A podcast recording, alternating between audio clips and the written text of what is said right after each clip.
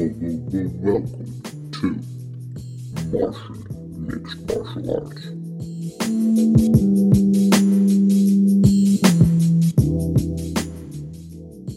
Wow. Wouldn't it be crazy if uh, the, the aliens, like, manufactured you to be a, a mixed martial arts fighter? They're like, let's see if we can just turn this I'm sure into I would, a bad I'm sure if it would have happened, I would have been much better than, than, than this. Much know? better than this. You're the fucking champion. What are yeah, you talking about? Yeah, but if I would be alien manufacturer, I would be Superman, you know?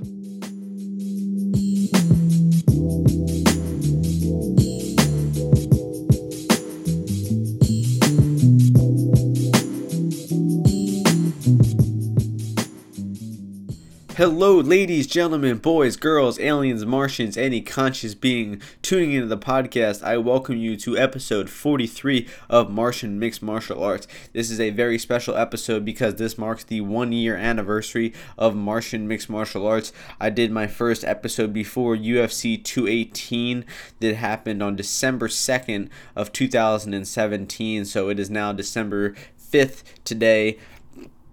So that makes one year on the Martian M M A podcast. It has been, you know, a great, great journey. I've appreciated every single listener that has tuned in, every single person that has given me some criticisms. Uh, you know, constructive criticisms are always welcome on the podcast. I'm always interested in making the show better. So if you ever have any criticisms of the show, just reach out to me on uh, Reddit or Twitter at U F O U F C. And uh, I'm very, like I said, very open to suggestions. Would love to make the podcast better if any of you have any ideas. So uh, with that being said, we are going to get into the two U F C cards that happened this past weekend and also break down, predict, and analyze every single fight on the U F C two thirty-one pay-per-view going down in Toronto, Ontario, Canada this Saturday night.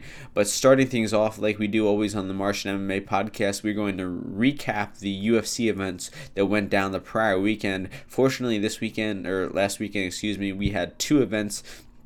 I believe twenty-five fights went down this past weekend, and uh, you know, it was a great weekend for fighting. We also had the Deontay Wilder and Tyson Fury boxing fight that uh, that my guest Jim and I will talk on later in the podcast. Jim joins me for the main card portion of this podcast, so if you're looking to uh, to hear the Jim Sauer portion of this podcast, then uh, I will of course give you a timestamp uh, in the description on YouTube or on Twitter or wherever you're finding this video. There should be a timestamp. Stamp.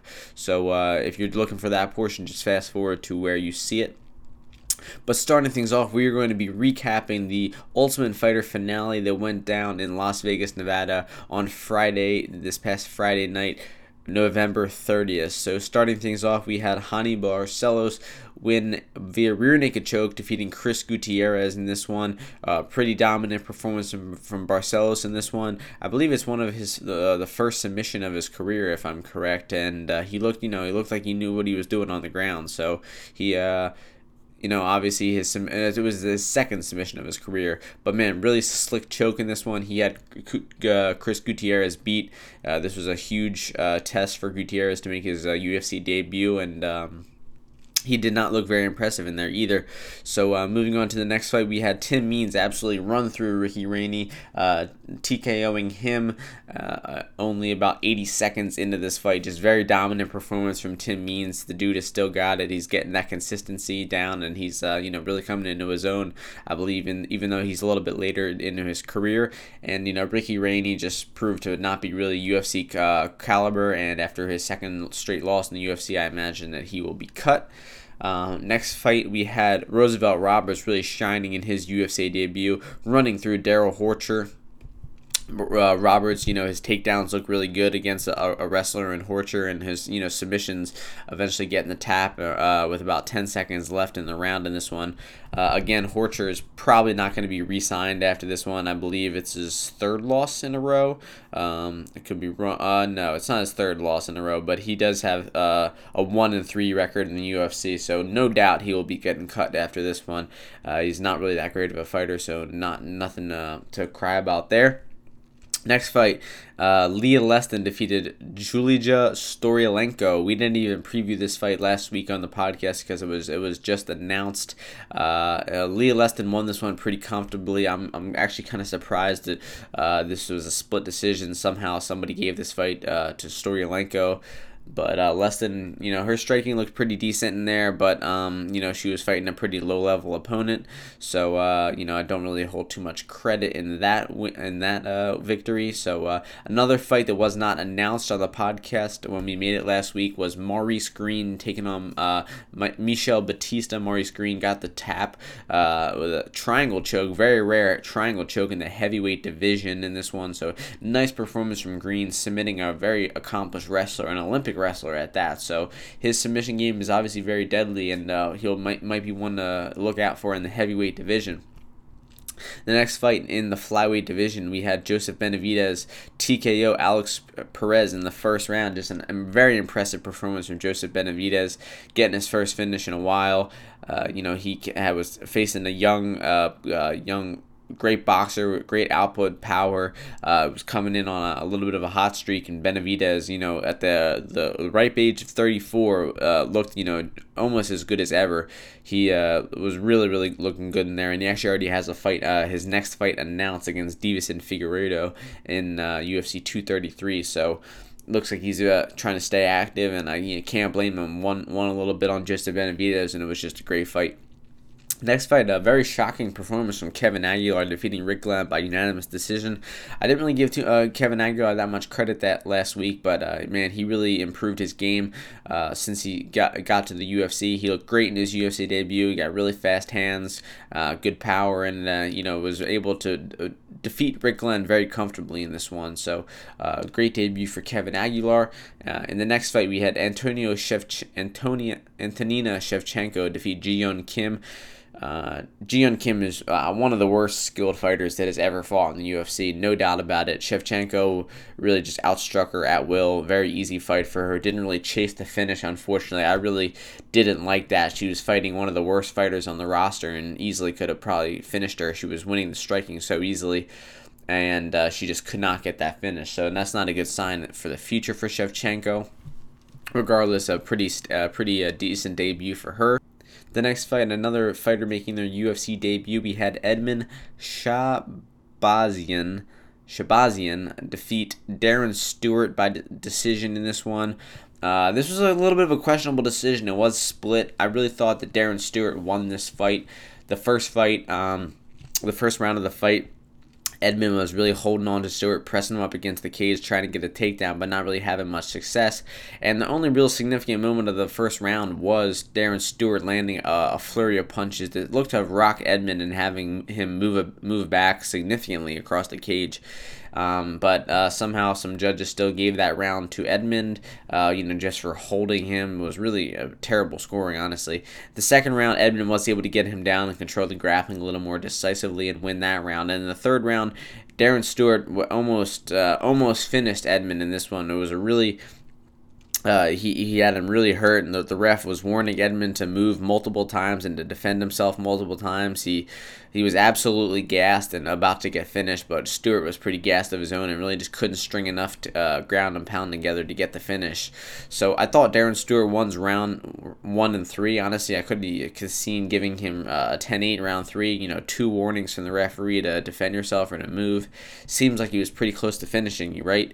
Uh, but, you know, the rest of the round wasn't too dominant. So I could see how it could still be ten nine. Regardless, a minimum, it should have been twenty-nine twenty-eight for Stewart. So pretty bad decision in that one. Edmund did not look very impressive. His wrestling looked pretty lackluster, and his striking, he didn't seem like he wanted to strike with Darren Stewart at all in this one after getting tagged in the first round. So, uh, you know, kind of underwhelming debut from him. The next fight, we had an onslaught from Pedro Munhoz, just running through Brian Caraway in the first round by T K O. Uh, Pedro Munhoz was, you know, just looked really, really uh, slick in this one. Caraway didn't really look like too comfortable in there, and I saw the look on his face, and was able to hit a live bet for a little bit on uh, on the fight not going the distance, and sure enough, uh, Munhoz finished him a little bit later. People were content or protesting that it was an early stoppage, but I did not really buy that narrative. I think Caraway, like I said, was didn't really want to be in there, and it showed, and he was hurt, and uh, I really don't see him coming back from it. Um, next fight in the Ultimate Fighter finale for the women's featherweight division, we had Macy Chiasson defeat Penzi Kinziad by rear naked choke in the second round. Really dominant grappling performance from uh, Macy Chiasson in this one, even though her opponent has, you know, uh, fourteen or thirteen M M A fights compared to her two. She was able to uh, win this one and get her th- th- third win, uh, undefeated record of three and oh. And able to secure that contract, uh, and I believe she, I don't know if she was a, I think she's a natural one forty-five-er. So uh, it seems like they have a little bit of competition in the one forty-five pound division now. In the heavyweight uh, final for the Ultimate Fighter, we had Juan Espino defeat Justin Frazier via Americana uh, from the mount in uh, the first round. Uh, you know, nice grappling in this one from Espino. His, uh, his opponent, Justin Frazier, was a pretty low level, honestly. His ground game looked really bad, and his striking didn't look any good either. Can't believe the odds were so close in this one. But uh, Espino getting that contract at the young age of thirty-eight, um, you know, in the heavyweight division, honestly, that's not even that old. And in the main event, we had Kamaru Usman defeat Rafael Dos Anjos by a dominant, dominant decision. Just uh, re- looking really good on the feet. His his striking looked good. He was able to strike with and win the striking with Rafael Dos Anjos. His takedowns were there. He was, you know, using uh, relentless wrestling. He his cardio looked a lot better, and his pace looked a lot better too. Some so great performance from uh, Usman in this one. Uh, Dos Anjos, man, just running into uh, some brick walls lately with his opponents. They're just really incredible wrestlers, and uh, you know, just tough, tough. Tough fight, so uh, tough to beat Dos Anjos, but uh, you know, very good performance from Kamaru Usman. And moving along to the Australia Fight Night card that went down the next night, Saturday night, from Adelaide, Australia. Starting things off, we had Damir Ismagulov uh, defeat Alex Gorgis by decision. Uh, Damir just looked really dominant in this one. His wrestling was there. His striking was looking good.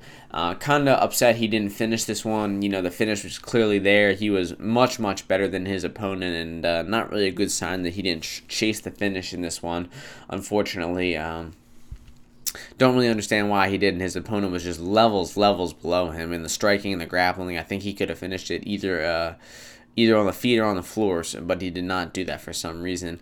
I was just content to win his uh, U F C debut by decision. Next fight, we had Christos Diagos defeat uh, Mitsuto Hirota in a really forgettable decision. I really honestly don't remember too much about the fight. I believe he uh, took him down and controlled him on the ground the entire time. Next fight, the fight of the night, we had Kai Kara-France defeat Elias Garcia in a very action-packed decision. Kai Kara-France looking really good in his debut. Uh, Elias Garcia was looked uh, really competitive in there for being a, such a big underdog. He, you know, had some really close submission threats, a couple that were really, really close, man. An armbar and a triangle that both were almost fully locked in, it seemed like, but Kai Kara-France was able to fight them off and, uh, you know, pick up stronger in the fight, maybe even have a ten eight round in the last round. Uh, he was Uh, fairly dominant in this one. The only issue I have with it is there was a good amount of strikes to the back of the head uh, that Elias Garcia was eating. Uh, I really don't understand what the ref was looking at when he was allowing these punches to happen, but there, uh, I want to say Garcia ate at least ten punches to the back of the head that the ref should have said something about, but... Regardless, very impressive performance from Kai Kara-France. In the next set, we had Kita Nakamura defeat Saleem Duhari. Another uh, very forgettable decision. I think this was split somehow, but Nakamura won the fight very clearly. Uh, next fight, we had Wilson Hayes defeat Ben Nguyen by a decision. A very decisive decision in this one. Uh, Hayes just outgrappled Nguyen for fifteen minutes in this one. His wrestling was looking good. His control was looking good. And he was able to win on all three scorecards. Uh, Aleksei Kunchenko defeated Yushin Okami by decision.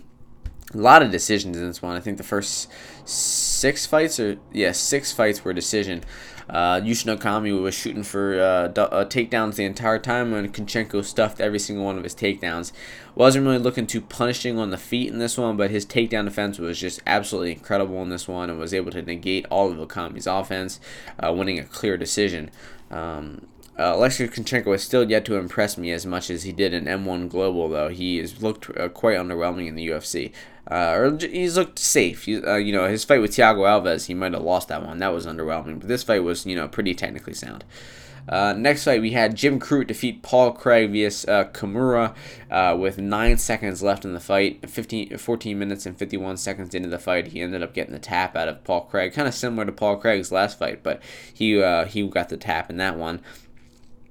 But a uh, pretty dominant performance from the Crute in this one. He, uh, you know, his grappling looked very good. His top pressure looked good. His cardio looked decent, but... Uh, You know, his uh, his striking is a little underwhelming, I would say. Uh, I would say he's pretty sloppy on the feet. Um, next fight, we had Sadiq Youssef run through Suman Makatarian in the first round. His striking looked really powerful in this one. Uh, you know, really stiff punches. Uh, Suman was complaining about the, the stoppage in this one. You know, I think it was a little bit early. He was standing on his feet, you know, covering up his head, defending himself pretty well. He was eating a lot, uh, you know, a lot of the shots were missing that uh, Youssef was throwing, but I think that he would have probably went down in about five to ten more seconds. But the ref should have let him go down. I think it was a bit of an early stoppage. Next fight, we had Anthony Rocco Martin defeat Jake Matthews in a very competitive fight. Jake Matthews was uh, able to stun uh, Martin in the first round when they were swinging and uh, swinging wild punches. He had knocked Martin on his ass for a little bit and won that round. Um, uh, Martin came back in the second round and started finding his rhythm more with his uh, nice jab, and leg kicks were landing really hard. And uh, that was one one heading into the third, and uh, Jake Matthews shot for a takedown, and Anthony Martin was able to cinch up an anaconda choke and get the tap. So very, very nice submission from Anthony Martin in this one. Uh, was a good live betting opportunity, and uh, you know, uh, Martin is just continuing to look better and better, man. This guy's in his fucking prime right now. He's looking really, really good, uh, and I hope to see him against a, a top opponent uh, next, a ranked opponent in his next fight. Um, in the next fight, we had Justin Willis defeat Mark Hunt in just a brutal, brutal, low output, terrible decision. Uh, you know, Mark Hunt's last fight in the U F C in front of his home crowd, and he just totally shit the bed, looked terrible on there. Looked like he needed some special supplements, and Mark Hunt said that he would be uh, he would be uh, leaving the U F C after this fight. We all knew that his contract was up, and the U F C was definitely not re-signing him at forty-four years of age, and after all of the troubles that Mark Hunt and the U F C have had in the past couple of years. And he said, "I will see you guys some uh, somewhere else," and indicating that he will be going to another promotion, probably Rizin or One F C of some sort, somewhere where he can do some special supplements and feel a little better and get some of that power back. But, um, you know, uh, even Justin Willis didn't really show too much in this fight. Um, next fight, we had uh, Mauricio Shogun Hua with a humongous, humongous underdog win, almost a four to one underdog in this one against Tyson Pedro. Tyson Pedro is one of the worst fighters on the roster, man. Just terrible, terrible I Q.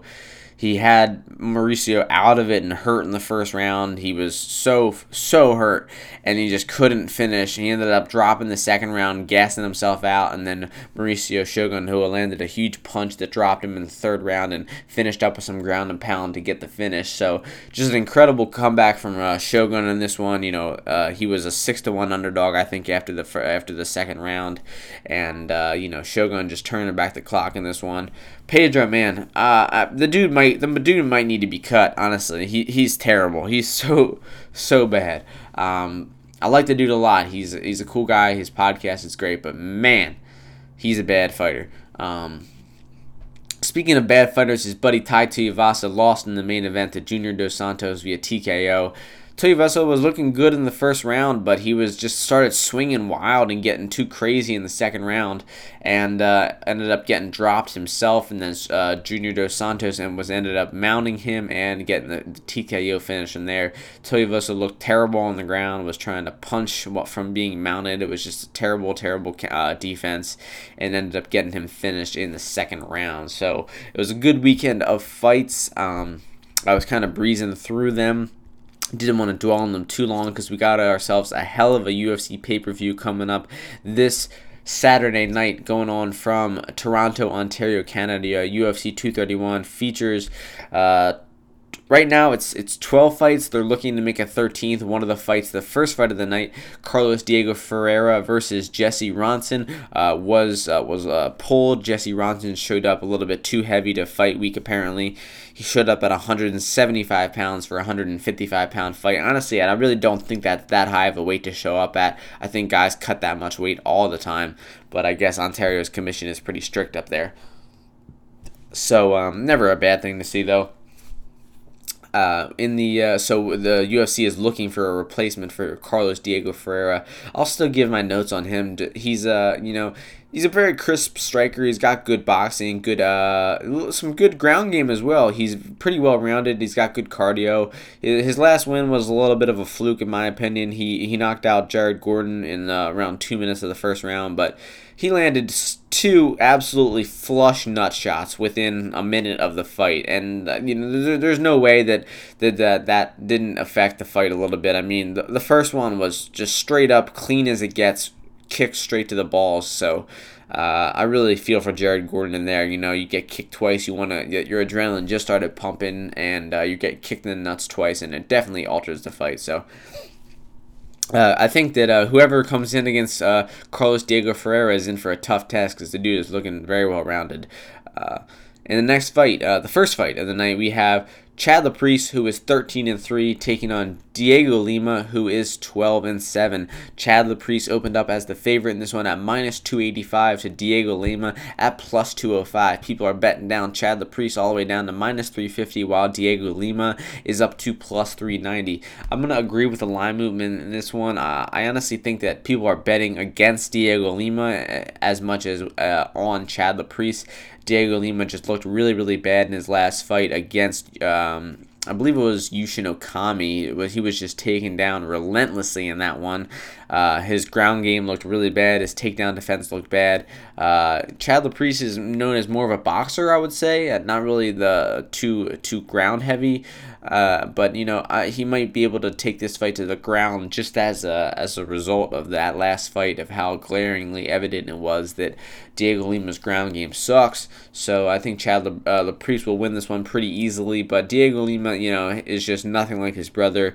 Uh, um, Diego Lima and uh, Douglas Lima. Douglas Lima is, you know, is one of the best welterweights in the world, but his brother is just a, an absolute shadow of him. So, uh, next up we have Brad Katana, who is undefeated at seven and oh, taking on Matthew Lopez, who is ten and three. Brad Katana opened up as the minus two fifteen favorite. Matthew Lopez up to plus one sixty-five. The line still sits right around there. Katana minus two ten. Lopez plus one seventy-five. Uh, I think that this is a, a pretty decent opener. Honestly, I might even trust Brad Katana at minus two ten. Uh, he has got some uh, really good boxing. He showed that in his last fight against Jay Cuciniello in the Ultimate Fighter finale, winning the Ultimate Fighter in that one. He uh, also has, you know, some decent uh, decent wins over regional competition as well. He only has seven fights, though, so he's definitely uh, pretty raw. But Matthew Lopez's opponent is also very raw. This guy throws with a lot of power on the feet, very sloppily, and he doesn't have much ground game. He goes for the occasional takedown. But uh, I believe Katona also has uh, good wrestling of his own. He was able to take Cuciniello down in that fight and control Cuciniello for very long periods of time. He seemed like a pretty inexperienced grappler, uh, Cuciniello, but regardless, Katona's top game and wrestling looked very good. Also, his timing with the takedowns, which I think will definitely be a factor in this one. So whenever Lopez starts swinging too wildly, Katona will have no problem level changing and, you know, maybe winning a round on the ground. Uh, Lopez's ground game is not very good. Uh, he uh, and you know, his chin is a little bit suspect too, I would say. He uh, he's got knocked out by uh, Rafael Sunsao, not the hardest puncher, and Alejandro Perez, again, not the hardest puncher. He also has a really bad gas tank. He was gassed out in the second round of his last fight, and uh, so I imagine Katona should win this one pretty easily, and I would definitely uh, even trust him at minus two ten. Next fight we have in the two hundred five pound light heavyweight division, Alexander Rakic, who is ten and one, taking on Devin Clark, who is nine and two. Alexander Rakic opened up as a four to one favorite in this one. Devin Clark up to plus three eighty, and people are betting Rakic down all the way to minus five fifty, while Devin Clark is up to plus four twenty-five. Uh, I, I agree with it. You know, Alexander Rakic is, is very legit. He's two and oh in the U F C, both wins over uh, Francisco, uh, Barroso, and Justin Lydette, beaten Justin Lydette in the last fight, a very well accomplished boxer of his own. He made it look fairly easy. Uh, you know, he's just one of the, uh, it could be one of the most elite strikers in the two oh five pound division. He's obviously a little bit unexperienced, but I expect him to, you know, keep raking up wins. Uh, Devin Clark picked up a win in his last fight over Mark Rodriguez, but not, not a very impressive victory uh, at all. Uh, Rodriguez is, you know, kind of proving not to be U F C caliber. And uh, regardless, it was a you know a, a close fought, um, good victory for him. But I imagine that Rakic will just be too much for him. Will box his face off in this one, uh, in uh, en route to a decision. So uh, Rakic is going to be the pick in this one. Next fight, I, I believe one of the best fights, uh, probably the best fight on the prelims for sure. Actually, that uh, we got Gilbert Burns taking, who is thirteen and three, taking on Olivier Aubin-Mercier, who is eleven and three. This fight is taking place in the lightweight division. We had Gilbert Burns open up as the uh, as the favorite at minus one thirty-five. Uh, O A M at minus one oh five in this one, and since then the line has flipped. Actually, O A M is now the favorite at minus one thirty. Gilbert Burns ups to plus one ten as the underdog. I'm gonna uh, disagree with the line movement in this one, saying that I think that Gilbert Burns should be the one who's favored in this one. Uh, I really just don't see how O A M will win this fight. Um, maybe outstriking uh, Burns on the feet and stuffing his takedowns in this one, but man, Burns throws with a lot of power on the feet. He throws, you know, with some really ill intent. His last fight, he was uh, knocked out uh, in against uh, Dan Hooker at U F C two twenty-six. That fight, I don't know. It looked uh, he. He does, you know, typically come out throwing heat, but man, it looked like that one where he might have been injured and thinking like, hey, man, my first, my best chance to win this fight are just, you know, throwing the, my hardest shots in the first sixty seconds, and just uh, so who knows though? Uh, obviously, he could have been healthy too, and just thought he, he wasn't respecting the power of Dan Hooker, but Dan Hooker, one of the best strikers at one fifty-five, so I have no idea why he would do that. O A M is uh, very, very well rounded. He's got uh, you know, good striking. He's got decent ground game too. But Burns, he's a you know world champion black belt on the ground. He will clearly outgrapper O A M in this one. And I think that there, that uh, Burns even has a, ch- a good chance of getting a submission in this one. Uh, O A M gets his back taken a lot. He's got good defense, but man, he's uh, I don't think any of the grapplers he's, he's been going against have had the uh, the submission uh, abilities of Gilbert Burns. So The, I believe just Burns has more uh, ability to get this fight, uh, uh, to win this fight.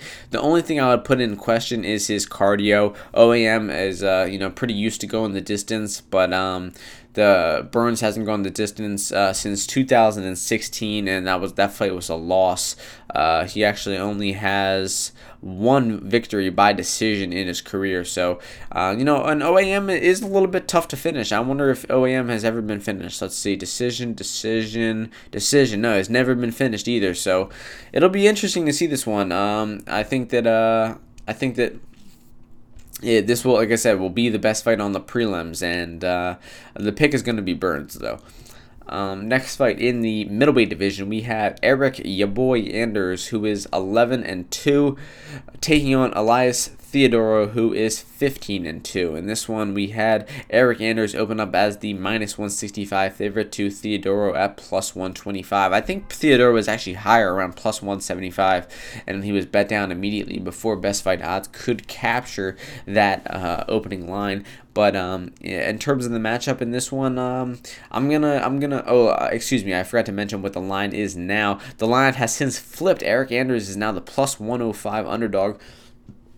Uh, Elias Theodoro is minus one twenty-five now. Man, I'm, uh, I'm gonna. Uh, mm.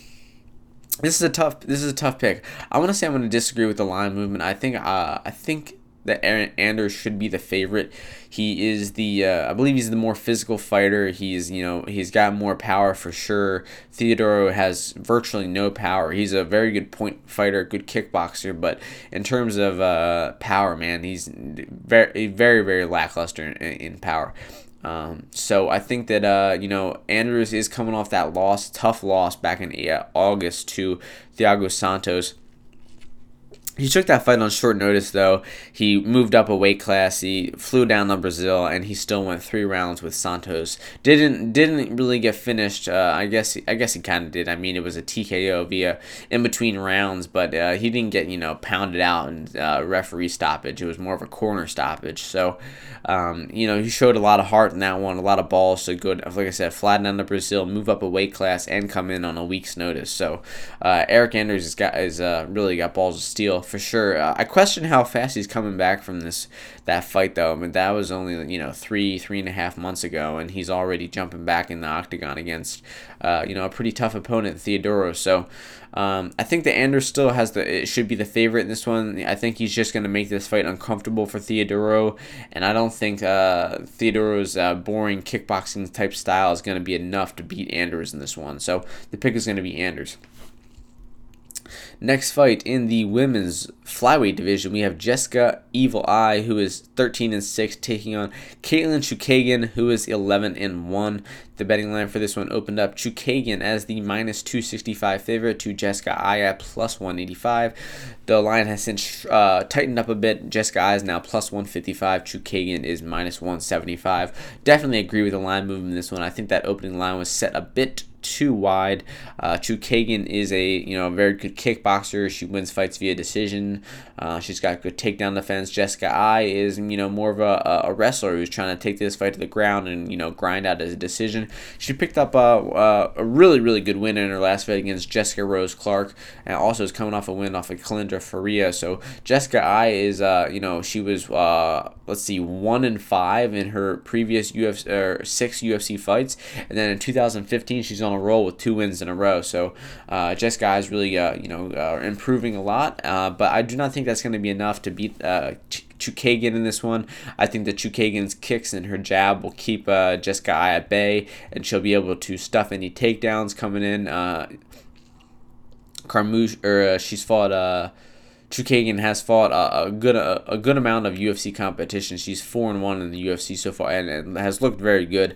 This fight is also the uh, the alternate fight for uh, God forbid if one of the women in the main events or in the co-main event, excuse me, gets hurt, and then one of these two women will fill in for that. Um, I don't think that that's the you know I think Shevchenko and Joanna will make weight, no doubt, and everything will be good. So I doubt that the uh, these women will be uh, called up to make that uh, replacement, but. But uh, the pick is going to be Chukagian to get this one via decision. Maybe even a late finish, but probably not. Next fight, we in the women's strawweight division, we have Claudia Gadelha, who is sixteen and three, taking on Nina Ansaroff, who is nine and five. The opening line for this one, we have Claudia Gadelha opened up at minus three eighty to Nina Ansaroff at plus two sixty. Um, the line is has since tightened up a little bit with uh, Gadelha at minus three twenty and Nina Ansaroff still at plus two sixty in this one. So I think that uh, this is a you know a, a, not going to be a very close match. Up. I think that, unfortunately, uh, Claudia Gadelia's uh, physicality and wrestling will be a little too much for Ansaroff. Ansaroff has decent, uh, she's got good Muay Thai for sure, and she's got decent takedown defense as well. Uh, it held up pretty well in her last fight against, uh, let me... Uh, against Randa Marcos. Randa Marcos is, you know, a relentless wrestler. Uh, Marcos was able to get her down in the first round, and uh, but not Marcos is is not the type of fighter that Gadelha is. She's very she's way less physical. She doesn't ground and pound as much. So a lot of Marcos's energy was was spent in getting this fight to the floor.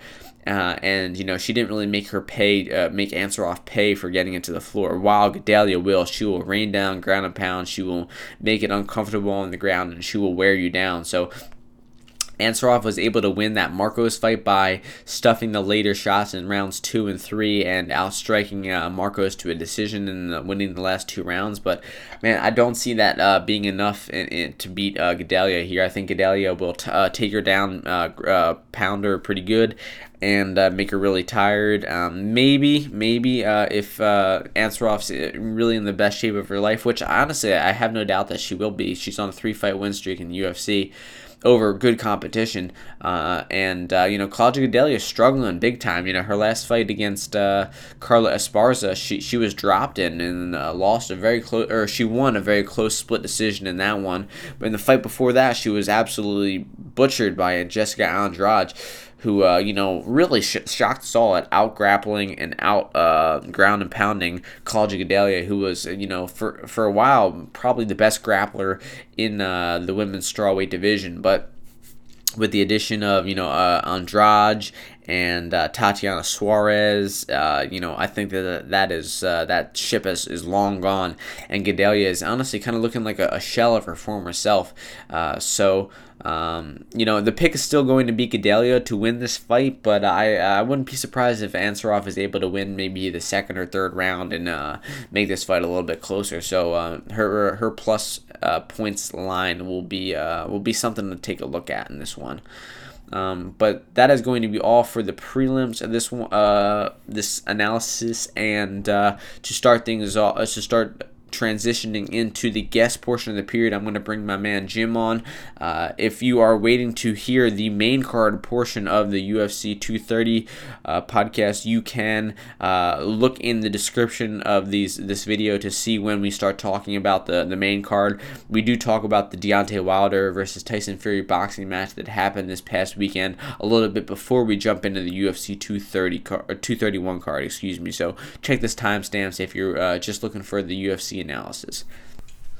All right, we are in the second half of the Martian M M A podcast right now. I'm joined by my guest, my my friend Jim from Balance Studios. What's up, my man? What's up, man? How you doing? Great, man. Good to have you on the podcast. Uh, tell us a little bit about yourself before we get started. Uh, I've been doing jiu-jitsu for about seven and a half years, and uh, brown belt under Rick and Phil Migler out of Balance Studios, and uh, Frank Ambrifi. And uh, yeah, that's really it. Nice. How long have you been watching uh, M M A? Like, what was the f- you know first fight you ever remember watching? Uh, Frankie Edgar versus B J Penn one. Nice. That was I don't maybe not U F C one twelve or something. Maybe yeah, even one twelve. Wow. Yeah, yeah. That's that way far back. I started at one sixty-two, so you got me beat by about fifty pay per views. But um, yeah, you that, that's a, almost uh, almost ten years in the sport. Then you've been following it, so you know, I, I imagine your uh, your knowledge is pretty in depth. Uh yeah, for for the most part. I mean, I had the Ariel Helwani app, but they they weren't compatible with Apple anymore. So now I have to just Google everything or Instagram. Everything's on the internet now. Yeah, yeah. Being a fight fan is never easy. I mean, you know, just watching the cards alone, we got to go from Fight Pass to Fox Sports One to pay per view and everything like that. It's pretty ridiculous. Yeah, dude, I feel that. And Fight Pass isn't cheap either. I mean, it's a good deal, but like that one twenty off one shot, you know, kind of. kind of kicks you in the ass a little bit. Yeah, and then it's, you know, another uh, thirty, fifty bucks a month for your T V, and then you got to buy the pay-per-views for sixty bucks. So being a U F C fan is not cheap. But uh, get, uh, getting away from U F C a little bit, we're going to start things off talking about uh, the, the boxing fight that went down this past weekend. It was uh, the heavyweight unification bout between American champion, undefeated champion Deontay Wilder taking on undefeated British champion uh, Tyson Fury. So uh, just starting things off, to, I mean, we had to talk about this fight. I usually don't do boxing on this podcast, but uh, with how special this fight was, I think it would be a crime not to not to talk about it a little bit. So I saved it for the latter half of this portion because I knew that you, you watched the fight also. So just starting things off, just give me your thoughts on the fight. Uh, I think Fury got robbed. Yeah, that's that seems to be the assumption. I mean, even though it, it was a, a robbery, I mean, I don't think it, it it takes away from the fight a little bit, but I mean, damn, still, what an, an absolutely incredible fight, the the drama that was involved in it. And so, what, what did you? Th- how many rounds do you think that uh, Fury won? At least nine. Uh, he won one, then three through eight, then uh, ten, eleven. The uh, second round could have gone either way, or third round was it when Wilder might have won, and then. He lost in ninth and the twelfth. He got dropped. So, I mean, that was the most significant part of the rounds right there. twelfth round, he got, like, knocked dead, and then he, like, woke up, and uh, it was pretty miraculous. Yeah, definitely. I think a miracle would be the the best way to describe it. Um, you know, something extraterrestrial helped him get up from that knockdown for sure. Um, but, you know, it's it's funny because uh, in this boxing fight, uh, I, I cl- thought that uh, Fury won. I thought that, you know, like you said, won nine, possibly even ten rounds. But, uh, you know, that the, the two most significant parts of the fight absolutely went to Deontay Wilder with those knockdowns. You know, the first one was like a grazing shot that knocked uh, Fury off balance in the ninth round. But the twelfth round knockout was an absolute, like, you know, uh, Undertaker. He was out cold, yeah, and then yeah. he woke up. It was pretty crazy. Yeah, I mean, the fiercest puncher in boxing lands a straight right, and Fury was falling from that, and then on the way down, ate a left hook, just full power, you know, full connection, and then you see his head bounce off the canvas, and, you know, he's, you know, for the first five or six seconds of the count, he was not moving, and then you see his eyes light up, and you see him get back up, and it's it's one of the most miraculous things I've ever seen in sports, for sure. Yeah, one hundred percent. I mean, I can't believe he actually woke up, because uh, in the ninth round, he, he got up right away, and you could just tell it was just like he got grazed. But this one, you could tell he was hurt, but then you kind of thought it was a joke, because as soon as he stood up, he started taunting him again, putting his hands up behind his back, and slipping like he was the whole fight under all the punches. So it was pretty crazy how quick he was able to bounce back from that knockdown. Yeah, the first one, like you said, he he didn't he when he got knocked down and knew it was a grazing shot, he kind of uh, you know did a little taunting while he was still on the ground, getting up from the knockdown. And then, like you said, after he got up off the the twelfth round, he was putting his hands behind his back. Less than a minute later, after he was, you know, out cold on the canvas, there's a timestamp, you know, where he's down at maybe two ten in the round, not moving, uh, eyes glossy, and then by one minute and twenty seconds left in the round, he's taunting him, putting his hands behind the back, uh, you know, against the ropes, and it came back and actually landed some pretty stiff punches in that round, and, you know, almost made it, uh, you could have argued, like, uh, maybe ten nine for that round, despite the knockdown. It was so close. Yeah, I mean, for sure, because they weren't, like, he got dominated after. It was just those knockdowns were the most significant part. So, even, But even if you scored all three rounds, ten eight, the ones that Wilder won, it still wasn't enough for that to be a draw. And then it was just like the judges' scorecards were so off. I just was wondering who was watching what fight, you know.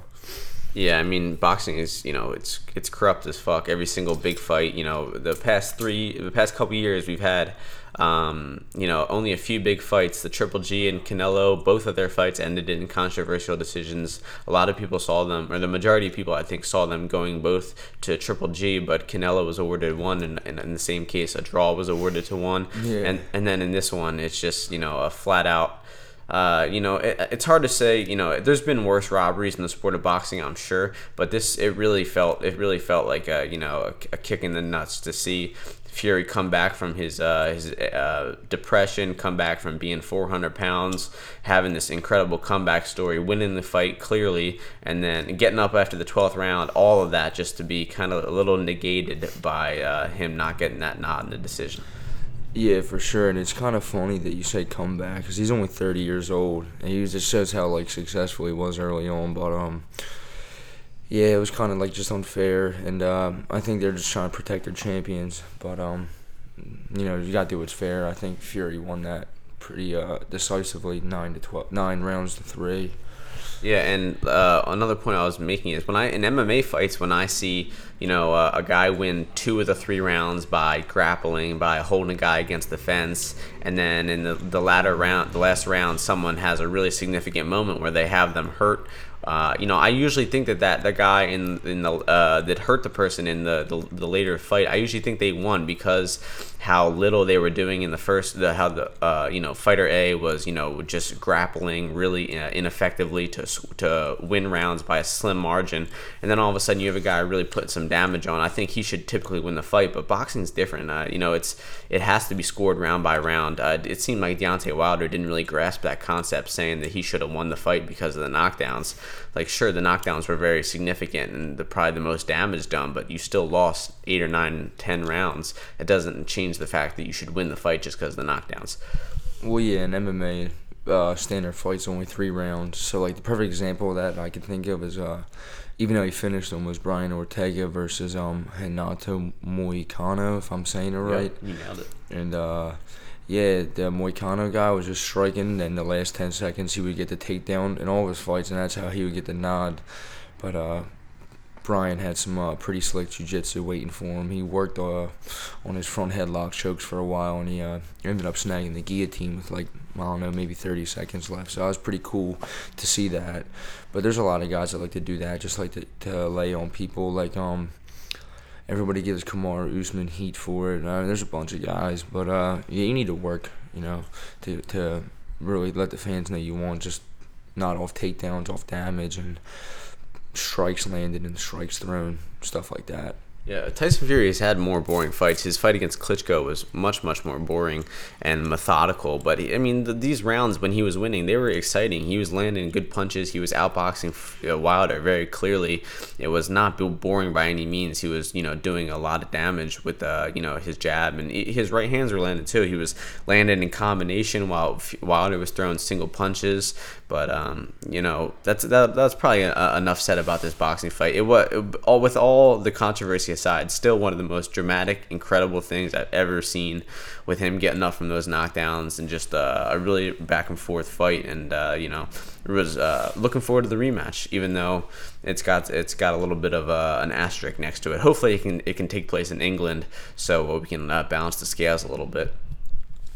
Um, but with that being said about the boxing, we are going to move on to this weekend's U F C pay-per-view going down from Toronto, Ontario, Canada on Saturday, December eighth. And uh, to kick things off, we're going to uh, start things in the main card portion because the uh, the prelims uh, have already been analyzed earlier in the podcast. So we're going to just uh, start things off in the uh, light heavyweight division. We have Thiago Santos, who is nineteen and six, taking on Jimmy Manoa, who is seventeen and four. Now the betting lines for this one opened up at Jimmy Manoa as a plus one forty-five underdog, Thiago Santos as a minus one eighty-five favorite, and people are betting on Thiago Santos a little more, trusting him as a favorite in this one. Uh, I agree with that. He's all the way down to minus two twenty in this one. I think Thiago Santos is the much more active guy. He's got better cardio. I think he hits harder. He's got a more diverse M M A game. He, you know, is coming off that uh, pretty impressive win over Kevin Holland. He showed that he could go the full fifteen minutes in that fight. Um, Jimmy Manoa coming up short against Um, Jan Blachowicz in his last fight. He was really, uh, you know, just outstruck and outgrappled in that one completely. So I think uh, Thiago Santos will get this one done. I, but Manoa was pretty durable, even though he had did get uh, suffer a few knockouts uh, earlier uh, this year and in two thousand seventeen. But I think this one will go to the distance, and uh, Thiago Santos will get it done by decision. So uh, what are you thinking, uh, Jim, about this one? Uh, I think Jimmy Manoa gets it done. Uh, I just think his confidence and everything. He's been here. He's fought the best in the world, and uh, Thiago Santos really hasn't. I mean, if he has, he's lost to him. He lost to Michael Bisping. He lost a couple fights at one eighty-five pounds, and um, I just think Jimmy Manoa gets it done. He's just he hits really hard, and uh, he has a lot of confidence in his striking. So we'll see how this one plays out. It's fifty-fifty in my mind, but I'm le- uh, leaning towards Jimmy Manoa.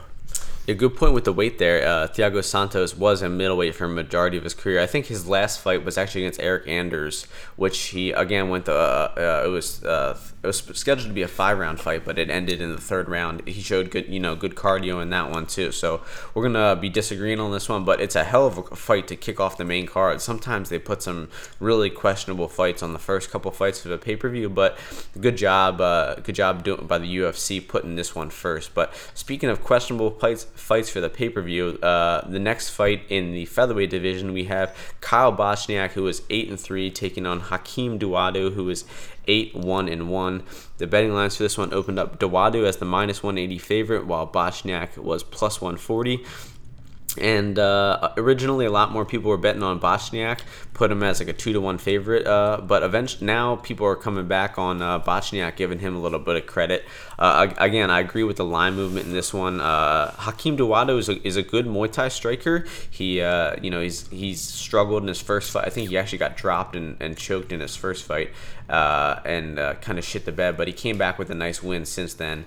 Um, but I, I do think that uh, Kyle Bochniak, he's he's he's a really like grindy type of fighter. You know, his fight against Zabit Magomedov earlier this year was uh, one of the best fights all year because just how savage Kyle Bochniak was being in that fight, just coming forward, biting down on his mouthpiece and throwing bombs, even though he was getting outstruck.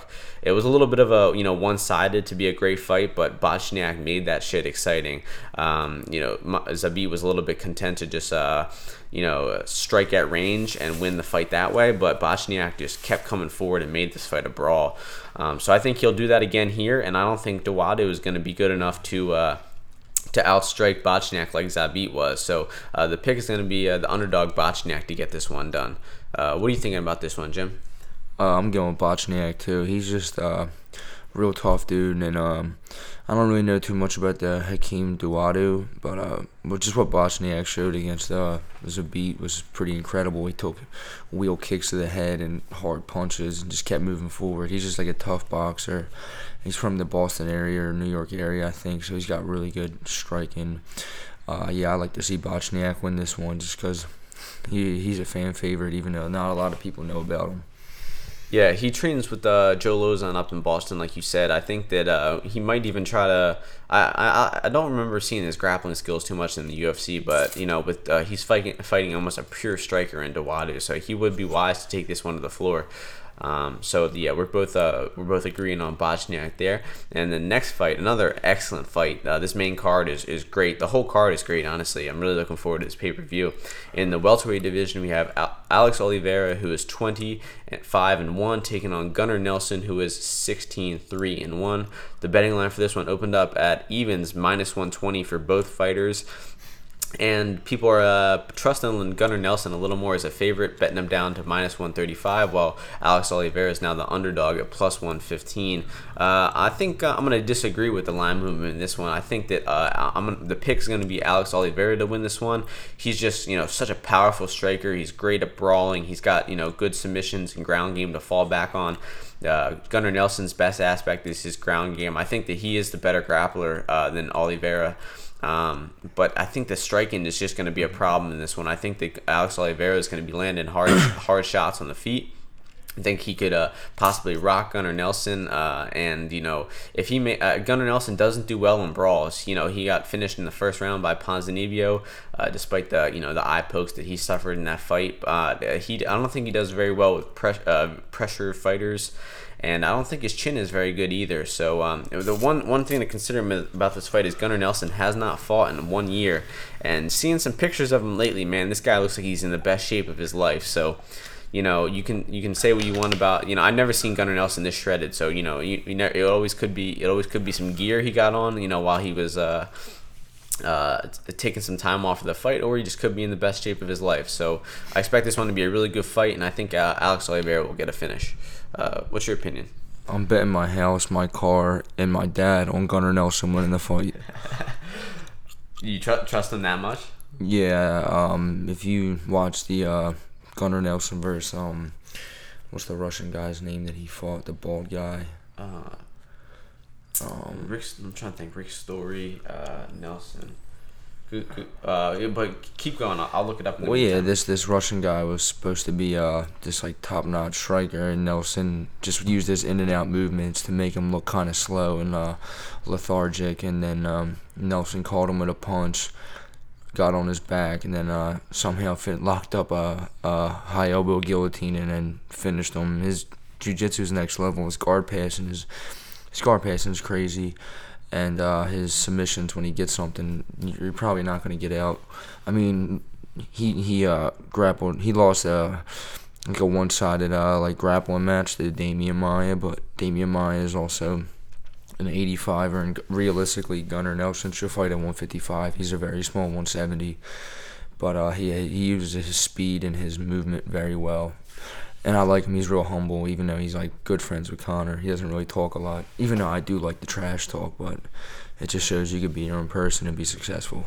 Well, uh, you'd be delighted to hear that Gunnar Nelson has not trained at all for at S B G for this fight, which honestly is a good thing. S B G's their their their M M A record this year is, is not very good. Um, you know, uh, their striking coach left their gym. It's uh, there's a you know obviously Connor. Uh, Didn't have the greatest fight recently. Artem Lobov not doing so great, so not the worst thing ever to be not at S B G. The fight, the Russian guy you were talking about is Albert Tumanov. Uh, yeah, very impressive. No, um, Omari Akhmedov. Yeah. Oh, okay. And yeah, he's uh. And and um and uh. Tumanov, he did good against both of them. Yeah, yeah Tumanov, Joban, Thatch. He, six of his seven wins in the U F C come by way of submission. He, like you said, one of the one of the best uh, grapplers on the roster, honestly. So yeah. if I if I uh, you know if Gunnar Nelson wins this fight, I imagine it'll be either by submission or just by a very dominant decision. Um, but I hope it, I hope his takedowns are on point and everything, uh, because you know Alex Oliveira is, is no slouch himself. But this another excellent excellent fight.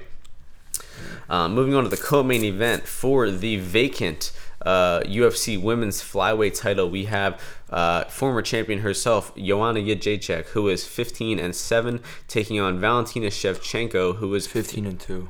fifteen and two, excuse me. Uh, taking on Valentina Shevchenko, who is fifteen and three. Uh, the betting line for this one opened up Shevchenko as the minus three hundred favorite, Joanna Jędrzejczyk at plus two fifty, and p- somehow people are betting, uh, still betting Valentina Shevchenko all the way down to uh, minus three and a half favorite, while Jędrzejczyk is almost at a three to one underdog.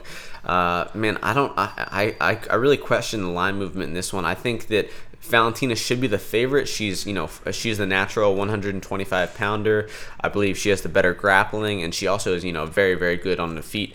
But um, I think Joanna is, is going to be a tough fight for her. Uh, Shevchenko's problem is she she her output. She is very content to counterpunch and, you know, maybe lack a little volume. I think that's that's what lost her the the, the bantamweight title fight against Amanda Nunes, a razor thin forty-eight forty-seven decision that Shevchenko I think really could have stole if she just uh, you know, increased her output in that fight, but it just didn't happen. Uh, Joanna Jędrzejczyk is one of the most active and accurate strikers in the U F C. You know, she landed uh, one hundred sixty punches or strikes in, in her uh, in her loss against uh, uh, Rose Namajunas.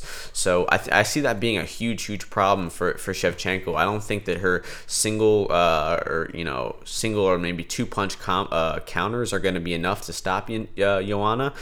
The way I think Shevchenko wins this fight, if she does, is by her grappling. I think that there's a huge advantage for the grappling. I think Shevchenko is a black belt in ju- judo and jiu-jitsu, and she's a, just an incredibly well-rounded martial artist. Uh, she, I'm sure she's been training a lot longer than Joanna.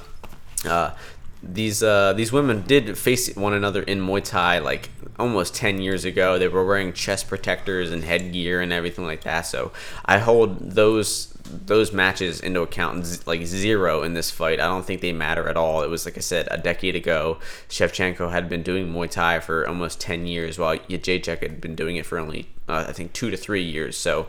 Uh, I don't think those those are pretty irrelevant in this one, um, but uh, you know I think if I had to pick one of these women, it, it, it, honestly I think I would side with Joanna. I think that she has a great chance at making this like really competitive decision and uh, you know winning a forty-eight forty-seven decision over Shevchenko. But I hope her takedown defense is on point. It, it was in her last fight against Tisha Torres, but Tisha Torres and Shevchenko aren't even on the same planet when it comes to, to grappling. So uh, the, I'm going to lean Joanna in this one, but it's it's going to be a, an unconfident pick. Uh, who are you thinking, Jim?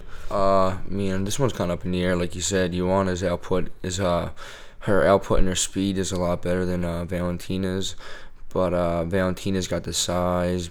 But Jędrzejczyk, I mean, she stopped Jessica Andrade's takedowns, and Jessica's a little bulldozer. She just ragdolls these girls, and I don't think Valentina has the same kind of wrestling to get Joanna down. But you never know, because Joanna's putting on ten pounds and Valentina's losing ten more pounds, so you never know how the weight's going to affect them. Everybody says, oh, they feel the best, so they're like they've ever felt, all, all this stuff, but uh, that extra ten pounds can slow you down or make you faster. Uh, maybe for Joanna it's good because she's not dieting as much, but um, she uh, I'm I'm I'm leaning towards Joanna as well.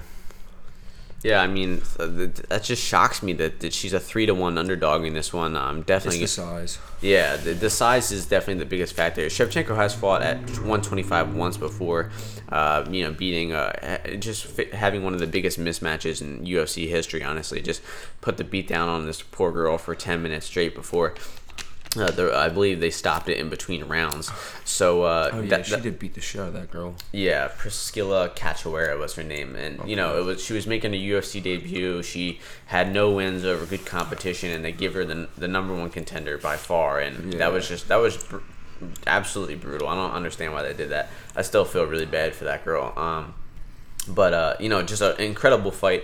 I mean, this is as good as women, women's M M A gets for sure. Uh, you know, probably one of the, one of the highest level skill matchups we ever uh, get the pleasure of watching. So, um, you know, I'm really looking forward to this one.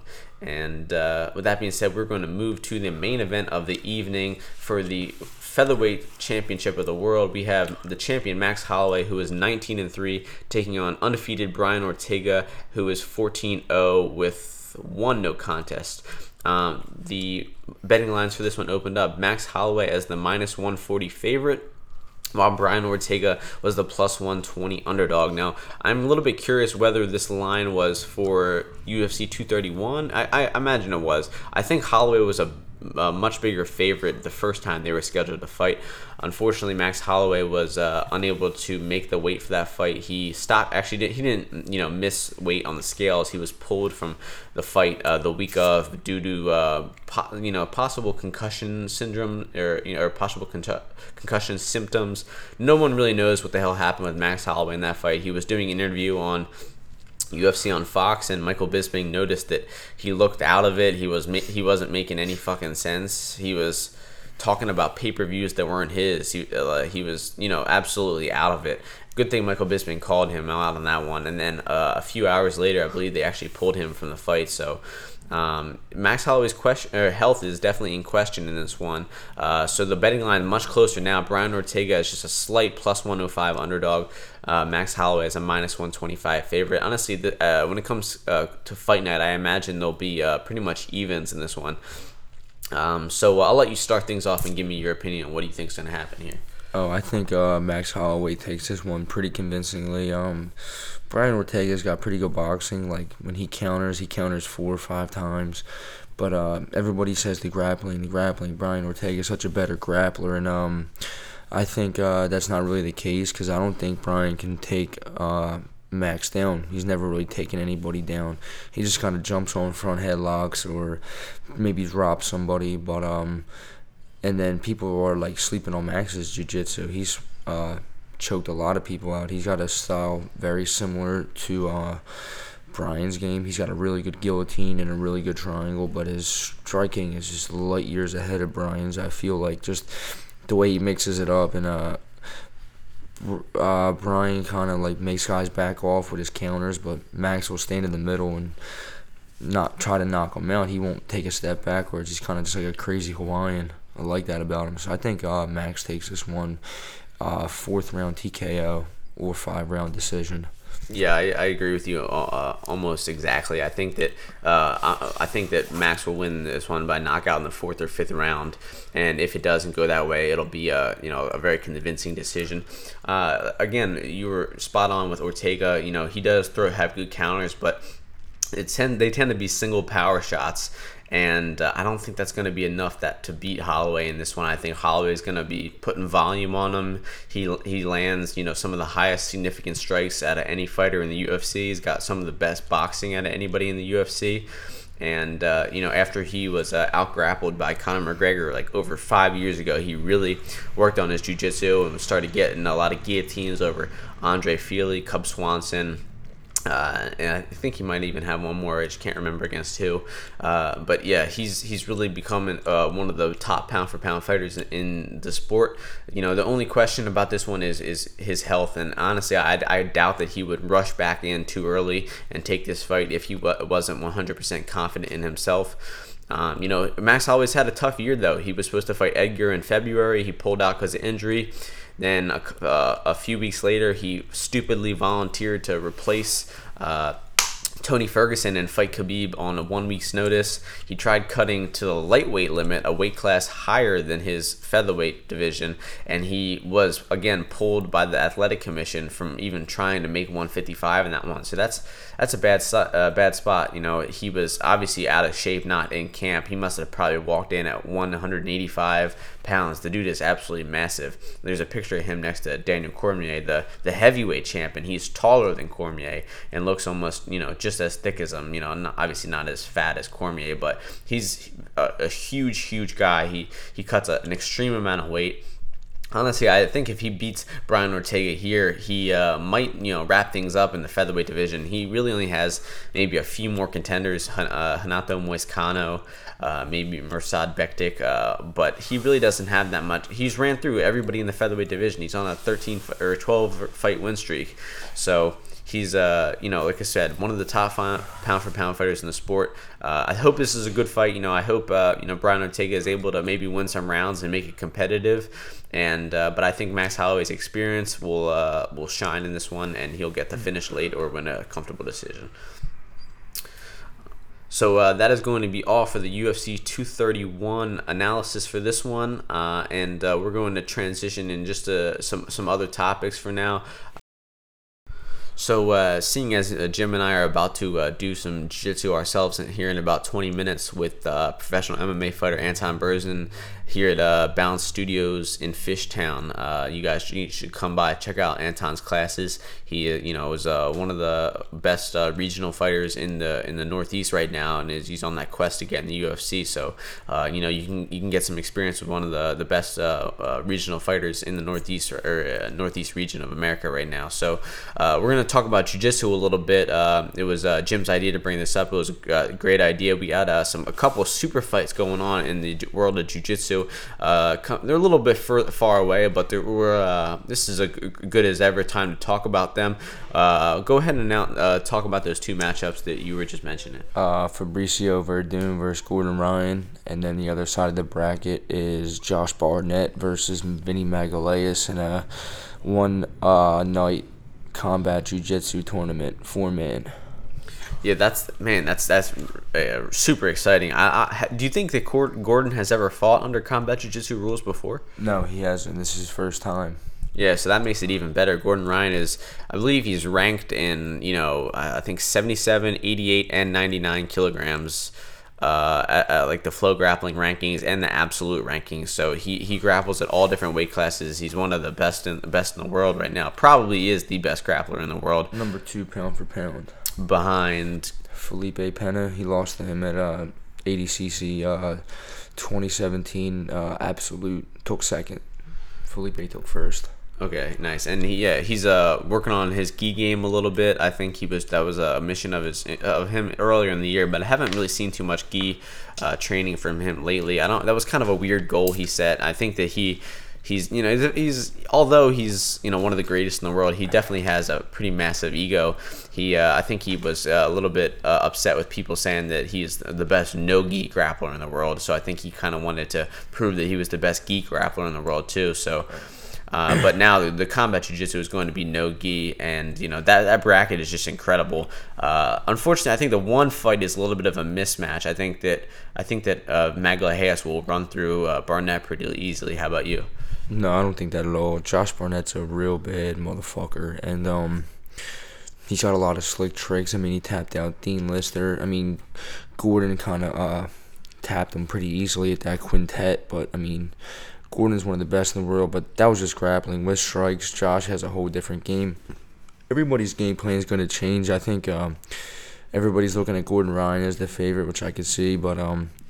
He's never fought with strikes coming at him, so you never know. But, I mean, he usually comes well prepared. But uh, I I think Josh and Vinny's good. I mean, Vinny kind of has been knocked out a few times. Not saying a slap could do it, but uh, maybe Josh can rock him and then jump on a submission. Who knows? I mean, these things are pretty just fun to watch. Yeah, good point. You know, Magalhaes and Gordon are r- rather smaller. I want to say they probably weigh like two twenty, something around there. But, uh, you know, they're going against two U F C heavyweight champions. So it's the, that that slapping is going to be a, a huge X factor. If it was straight grappling, I think that Ma- it would uh, Magalhaes and, and Gordon would would uh, would shine pretty easily. But good point about the slaps, like, you know, maybe evening out the playing field a little bit. Because they're, those, uh, especially Gordon, not used to slaps at all. Magalhaes has definitely, I think, had a little bit of experience, and he's got a lot of M M A experience too. But uh, Fabricio Verdum, I, I, uh, I think he, yeah, just uh, he got uh, flagged by U S A D A, so he's not fighting in the U F C right now. Josh Barnett also had some trouble with U S A D A, even though he was he was cleared. It was it was a, a supplement with him. I think I bet Verdum was probably not not a dirty supplement, but who knows. Um, So those guys are making the most of their time off the U F C getting in this uh, combat jiu-jitsu tournament. So I think that'll be super, super exciting. Uh, so who's going to be your pick to come out with the the, uh, the winner of the tournament in this one? I mean, I hope it's Gordon just because it's his uh, it's his world. But, um, I mean, I could see Vinny winning it. Uh, Gordon's going to have a really tough match with Verdum. I'm sure he's probably around like two hundred fifty pounds, two hundred sixty pounds. Gordon's like two twenty-five. But then again, Gordon's twenty-three, Fabricio's like thirty-six, thirty-seven. He's up there. So maybe Gordon just walks through everybody except for Vinny because he uh, he had that tough match against Vinny where he lost by points or by uh, judge's decision. But, uh, oh, yeah, I think Gordon walks out with it. I mean, he's got the most weapons. Uh, he's got a bunch of systems for everything, passing, the back, triangles, leg locks, Kimuras. They, they got it all. They're really good at those guys. Yeah, the Danaher Death Squad, you know, has quickly become, it's it's amazing how quickly they took over, like, almost the entire jiu-jitsu scene. It was, you know, there was a lot of, there was, it was hard to think of, like, the best, you know, camp uh, in, in jiu-jitsu, but all of a sudden, in the past couple of years, it's really jumped out as uh, as the Danaher Death Squad, you know, with Gordon Ryan, uh, Nicky Ryan, Gary Tonin. Uh, does Eddie Cummings train there, too? No, he left. Now there's, like, a bunch of drama. Uh, he's at Unity. Him and, um... John Calistine left. They're at Unity.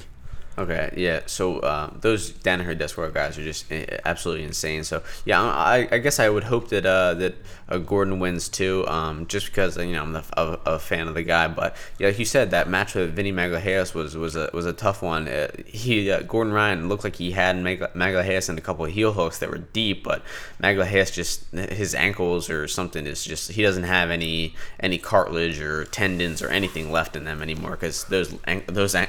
Uh, leg locks just don't work on him, uh, which is absolutely in- incredible to watch. Yeah, I mean, I, uh, I could I could see that. Uh, I don't think I've ever seen Vinny submitted in competition or anything. I mean, he flying on board Chris Weidman at uh, at Abu Dhabi before. Um, he uh, also twisted. He had the first twister at A D C C twenty fifteen, I think.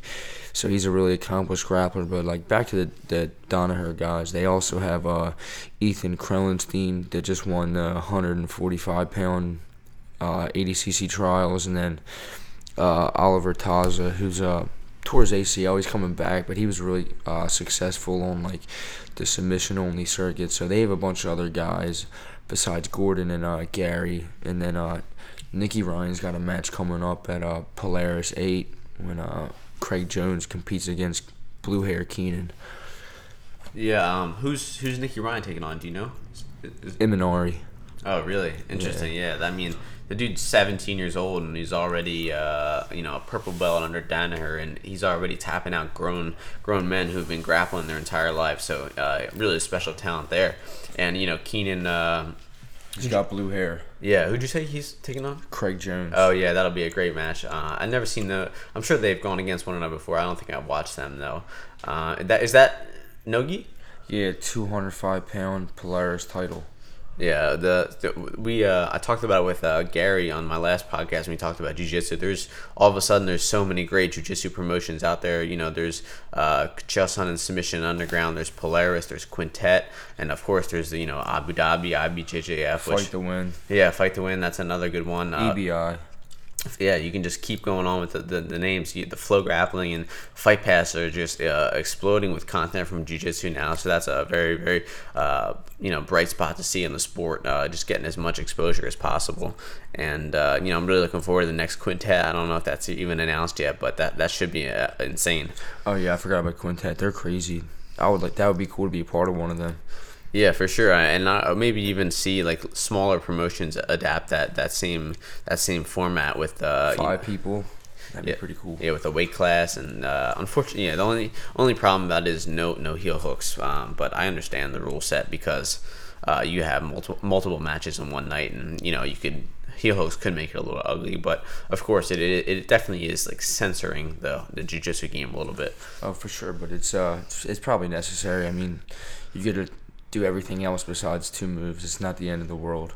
Yeah, but you just got to adapt your game otherwise. But uh, honestly, it take, I, I thought it would maybe take a little bit away from uh, Gordon Ryan last last uh, tournament, but man, he, he just ran through everybody and made it look easy. Like you said, triangle Josh Barnett with, uh, you know, made it look made it look easy.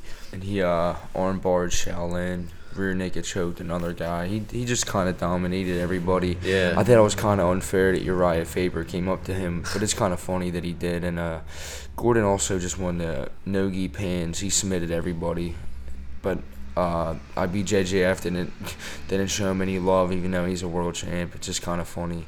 He had to pay to compete, and he's an Abu Dhabi champ. Just shows how like weird the I B J J F scene really is. Yeah, I think that the jiu-jitsu is moving away from I B J J F. Uh, you know, it's it's outgrowing it. It's, you know, everybody knows how like arcane it is. You know, Ke- Keenan obviously uh, uh, seemed like he got robbed in his last uh, his last uh, I B J J F tournament too. A lot of uh, question about that. So luckily, we're moving towards uh, submission submission only. And uh, even if they are uh, by decision or by points, they uh, they're they're modifying the system like with the E B I rules and everything to make it more exciting. Yeah, for sure. And uh, Keenan kind of did get, not kind of, he got full-blown robbed. Uh, I don't really see how he lost that match. But, uh, you know, next time we'll just say you got to finish everybody in, in the uh, regulation. Don't leave it to the judges, as they say.